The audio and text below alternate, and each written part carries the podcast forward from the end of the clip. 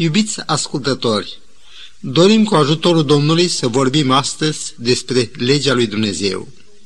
Îngăduiți-mi să citesc mai întâi câteva gânduri în Cartea Proverbele, capitolul 3, versetul 13.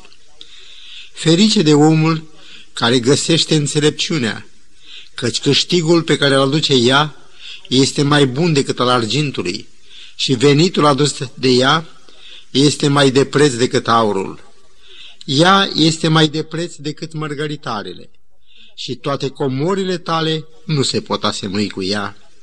În dreapta ei este o viață lungă, în stânga ei bogăție și slavă. Versiunea nouă internațională redă astfel Proverbe 4 cu 7. Înțelepciunea este supremă, de aceea dobândește înțelepciune chiar dacă costă tot ce ai.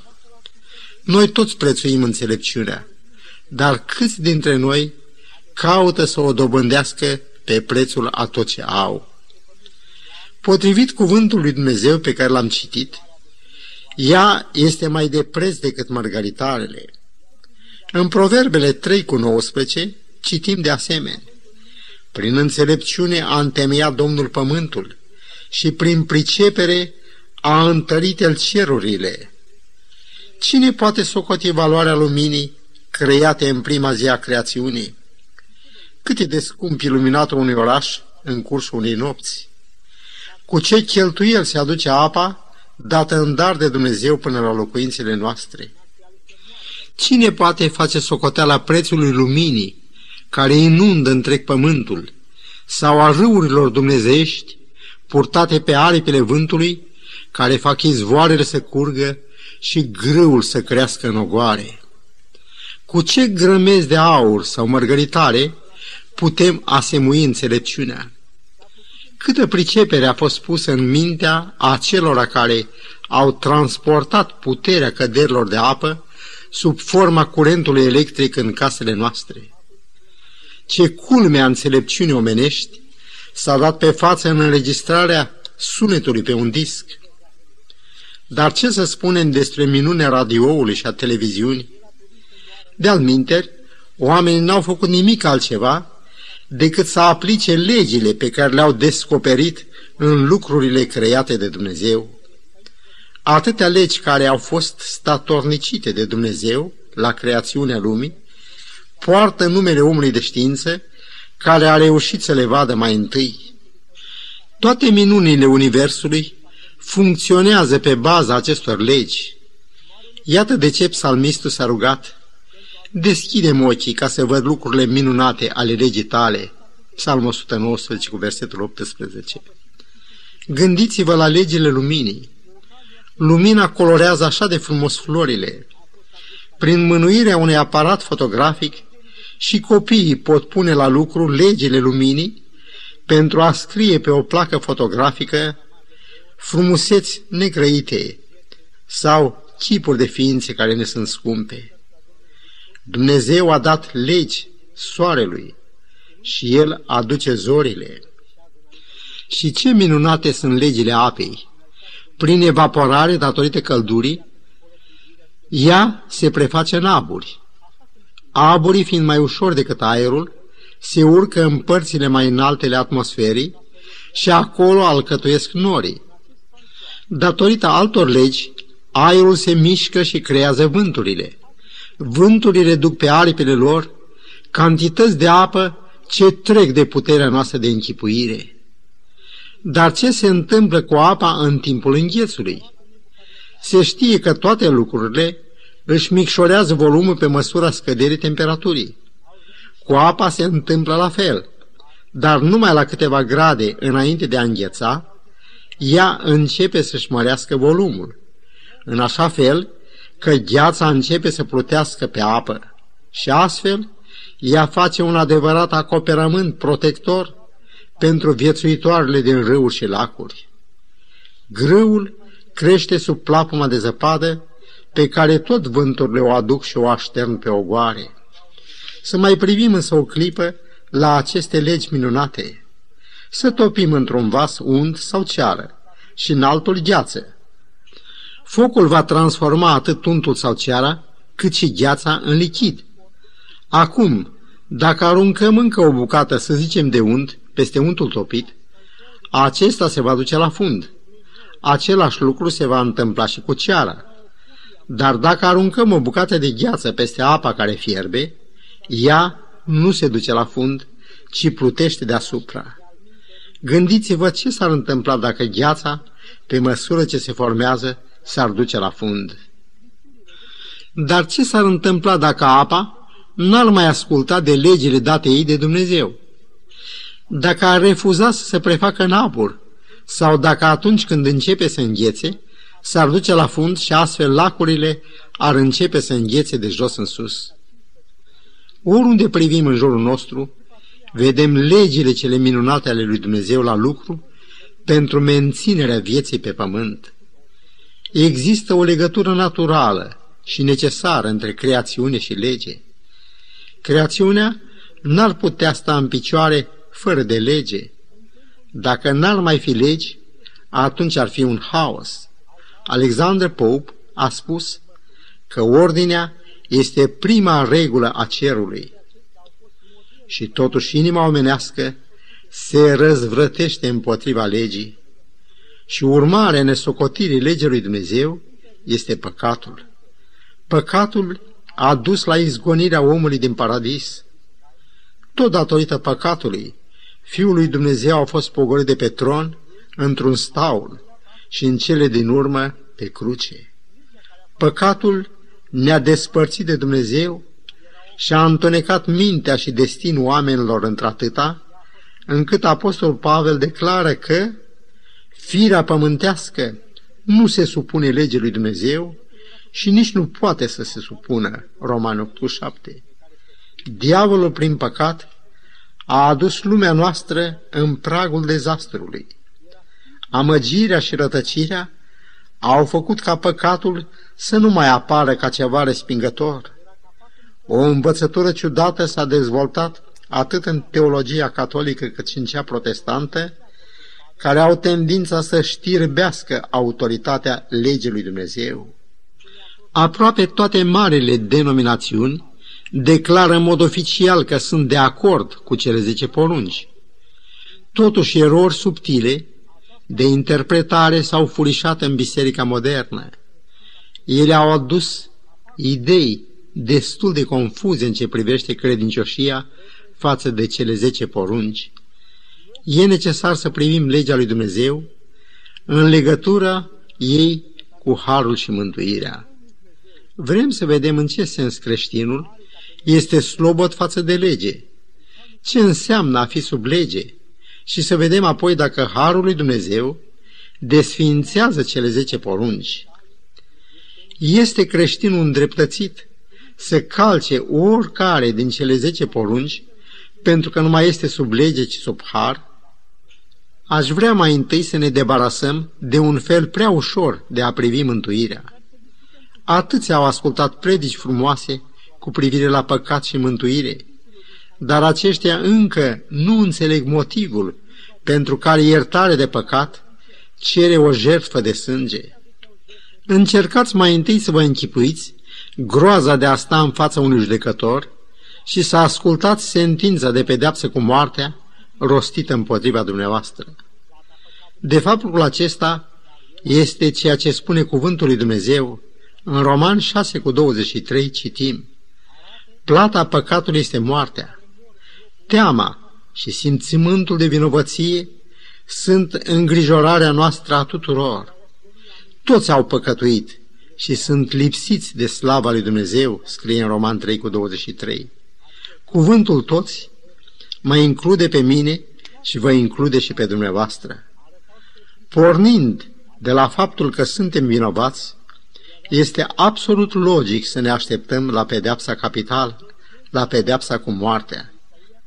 Nu există niciun tribunal care în fața dovezilor clare ale vinovăției noastre să ne declare nevinovați. În 1 Ioan 3 cu 4 scrie, Oricine care făptuiește păcatul, săvârșește și călcarea legii. Și păcatul este călcarea legii. Traducerea Gala Dar a cui lege am călcat-o? Să citim răspunsul apostolului Pavel. Îl găsim în Roman 7 cu 7. Păcatul nu l-am cunoscut decât prin lege. De pildă, n-aș fi cunoscut pofta dacă legea nu mi-ar fi spus să nu poftești. Așadar, legea celor zece porunci este arătată ca fiind legea călcată. Dar, vai, ea cere pedeapsa cu moartea pentru cel care a călcat-o.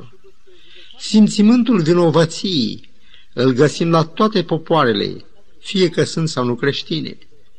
Închipuirea omenească a născocit fel de fel de căi de a scăpa de apăsătorul gând al vinovăției.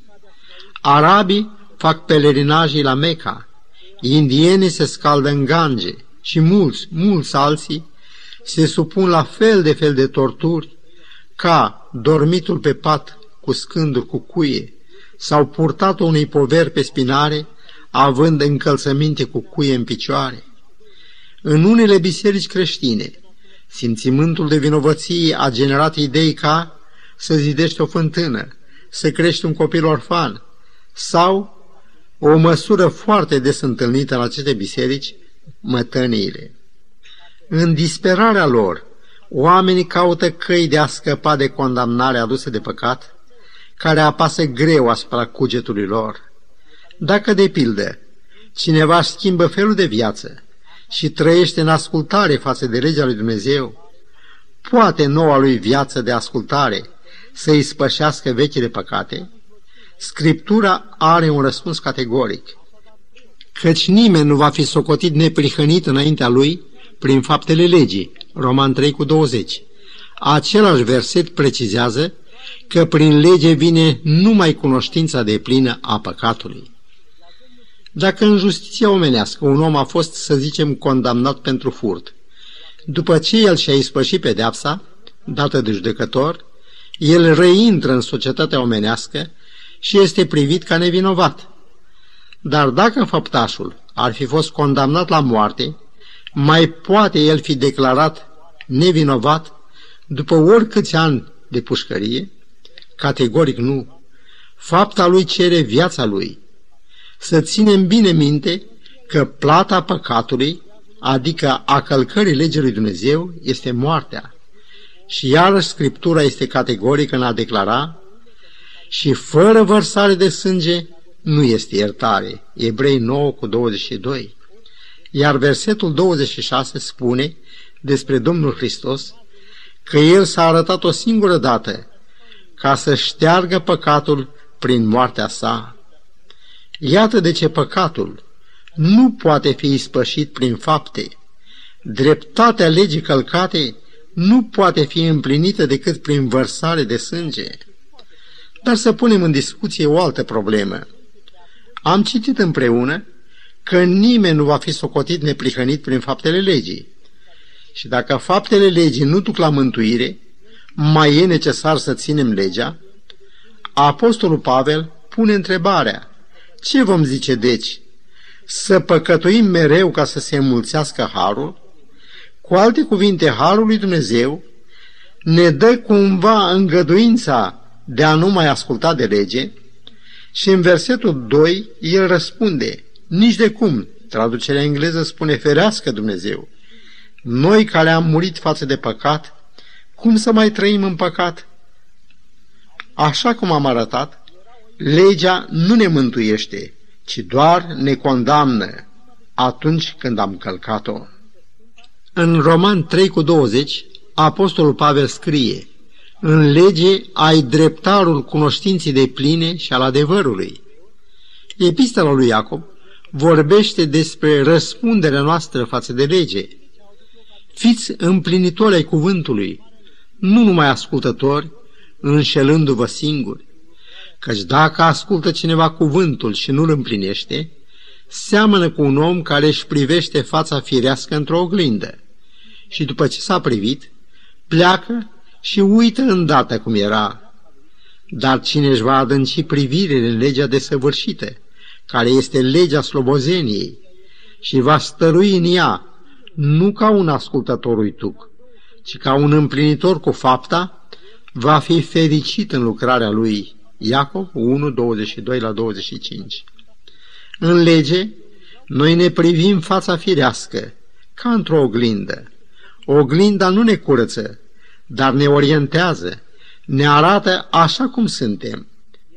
În Galaten 2 cu 16, Apostolul Pavel scrie, Știm că omul nu este socotit neprihănit prin faptele legii, ci numai prin credința în Isus Hristos.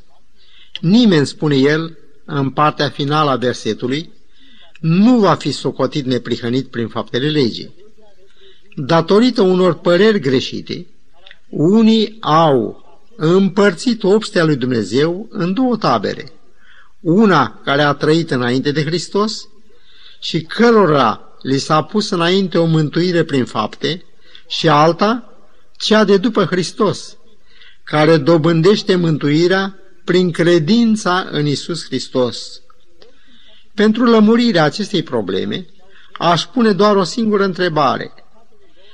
Când cineva în timpul Vechiului Testament păcătuia și aducea o jertfă de sânge, nu arăta el prin acea jertfă credința în sângele ispășitor al lui Isus Hristos, care, cum spune în Isaia 53 cu 5, era străpuns pentru păcatele noastre, zdrobit pentru fără de legele noastre?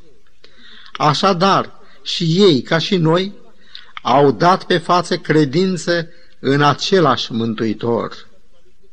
În Galaten 3 cu 29, Apostolul Pavel scrie, Și dacă sunteți ai lui Hristos, sunteți sămânța lui Abraham. Despre Abraham, Domnul Iisus spune că Abraham a saltat de bucurie, care să vadă ziua mea, a văzut-o și s-a bucurat. Există un singur Dumnezeu, o singură credință și o singură Evanghelie care este veșnică. Și cei din Vechiul Testament, ca și cei din Noul Testament, sunt mântuiți prin credința în jertfa lui Isus Hristos și au avut toți aceeași lege ca dreptar al cunoștinții de pline și al adevărului. Unii încearcă să arate că cele zece porunci au fost înlocuite de legea iubirii. Nu a spus Domnul, vă dau o poruncă nouă, să vă iubiți unii pe alții? E adevărat că Domnul Isus a formulat două porunci. Una, să iubești pe Domnul Dumnezeul tău cu toată inima ta și a doua, asemenea ei, să iubești pe aproapele tău ca pe tine însuți. Dar porunca să iubești pe Domnul Dumnezeul tău cu toată inima ta, cu tot sufletul tău și cu toată puterea ta, se găsește exact așa formulată în Deuteronomul 6 cu 5. Iar să iubești pe aproapele tău ca pe tine însuți, este citat din Leviticul 19 cu 18. Când acel învățător al legii a întrebat pe Isus, care este cea mai mare poruncă din lege, Domnul i-a dat răspunsul pe care l-ați auzit, spunând că în aceste două porunci se cuprind legea și prorocii. Într-adevăr, Dumnezeu este iubire și pe acest principiu al dragostii se reazimă tot universul lui Dumnezeu. Prin cele spuse, Mântuitorul arăta că dragostea este împlinirea legii, idee reluată de Apostolul Pavel în Roman 13 cu 10, iar în 1 Timotei 1 cu 5 spune Ținta poruncii este dragostea. Dar adesea auzim pe unii spunând, noi nu mai suntem sub lege, ci sub har. Și dacă suntem sub har, nu mai trebuie să ținem cele zece porunci. Într-adevăr, Biblia zice că nu mai suntem sub lege, ci sub har. Dar întreb, suntem noi prin aceasta scutiți de a mai păzi legea lui Dumnezeu? Acest text se găsește în Roman 6 cu 14 și 15 și glăsuiește astfel, căci păcatul nu va mai stăpâni asupra voastră, pentru că nu mai sunteți sub lege, ci sub har. Ce urmează de aici? Să păcătuim pentru că nu mai suntem sub lege, ci sub har? Nici de cum. Dacă citim cu atenție, Apostolul Pavel ne explică ce trebuie să înțelegem și nu ce cred unii că trebuie să înțeleagă când zice să păcătuim, adică să călcăm legea pentru că nu mai suntem sub lege, ci sub har, nici de cum, sau, cum traduce Biblia în engleză, ferească Dumnezeu. Faptul că suntem sub har nu ne dă dreptul să călcăm legea lui Dumnezeu, așa cum cred din nenorocire milioane de creștini. Ce vrea Apostolul Pavel să spună prin declarație că nu mai suntem sub lege? El ne dă răspunsul în Roman 3 cu 19. Știm însă că tot ce spune legea, spune celor ce sunt sub lege, pentru ca orice gură să fie astupată și toată lumea să fie găsită vinovată înaintea lui Dumnezeu. Aici Apostolul Pavel vrea să spună că a fi sub lege este tot una cu a fi vinovați înaintea lui Dumnezeu. Cu alte cuvinte, acei care sunt sub lege sunt vinovați de a fi călcat legea lui Dumnezeu și sunt sub o sânda ei. Acesta este motivul pentru care creștinii nu sunt sub lege. Ei nu o calcă și nici nu sunt osândiți de ea. De aceea el spune, păcatul nu va mai stăpâni asupra voastră, pentru că nu mai sunteți sub lege, ci sub har. Să ilustrăm lucrul acesta printr-un exemplu. Să ne închipuim că un om a fost condamnat la moarte. Înainte de execuție, guvernatorul statului revizuiește cazul acestuia și hotărăște să-l ierte. Pe baza prerogativelor lui, guvernatorul poate lua o asemenea hotărâre. Ca urmare, condamnatul nu mai este sub lege, ci sub har. Condamnatul se vede dintr-o dată îndreptățit și se poate bucura de o deplină libertate. Nu mai este sub lege, ci sub har. Cu câtă grijă se va purta el însă de acum înainte pentru a respecta legea acelui stat care i-a arătat atâta har. Într-un anumit sens, cazul acelui condamnat poate fi cazul fiecăruia dintre noi. Guvernatorul Universului însă, pentru a ne ierta, a trebuit să ia asupra lui călcările noastre de lege și să moară el în locul nostru. Acum el așteaptă să-l iubim așa cum ne-a iubit el. Dacă mă iubiți, spune el, veți păzi poruncile mele. Cine are poruncile mele și le păzește, acela mă iubește. Evanghelie după Ioan, capitolul 14, versetele 15 și 21. Scumpul meu prieten, uită-te la ce a făcut Isus pentru tine. Golgota a fost locul unde s-a exercitat pedeapsa cu moartea pentru călcarea legii lui Dumnezeu. Dar ce minune! Tu și eu am fost nu sub lege, ci sub har. Cât de bun a fost Dumnezeu cu tine și cu mine. Să ne unim inimile în rugăciune și să-i spunem, Slăvite, Tată Ceresc, îți mulțumim pentru iubirea și mântuirea ta. Dă-ne, te rugăm, Duhul tău cel Sfânt, ca să ne ajute în slăbiciunile noastre și să ne călăuzească în tot adevărul tău. Te rugăm toate acestea în numele Domnului nostru Isus Hristos, care a murit în locul nostru. Amin.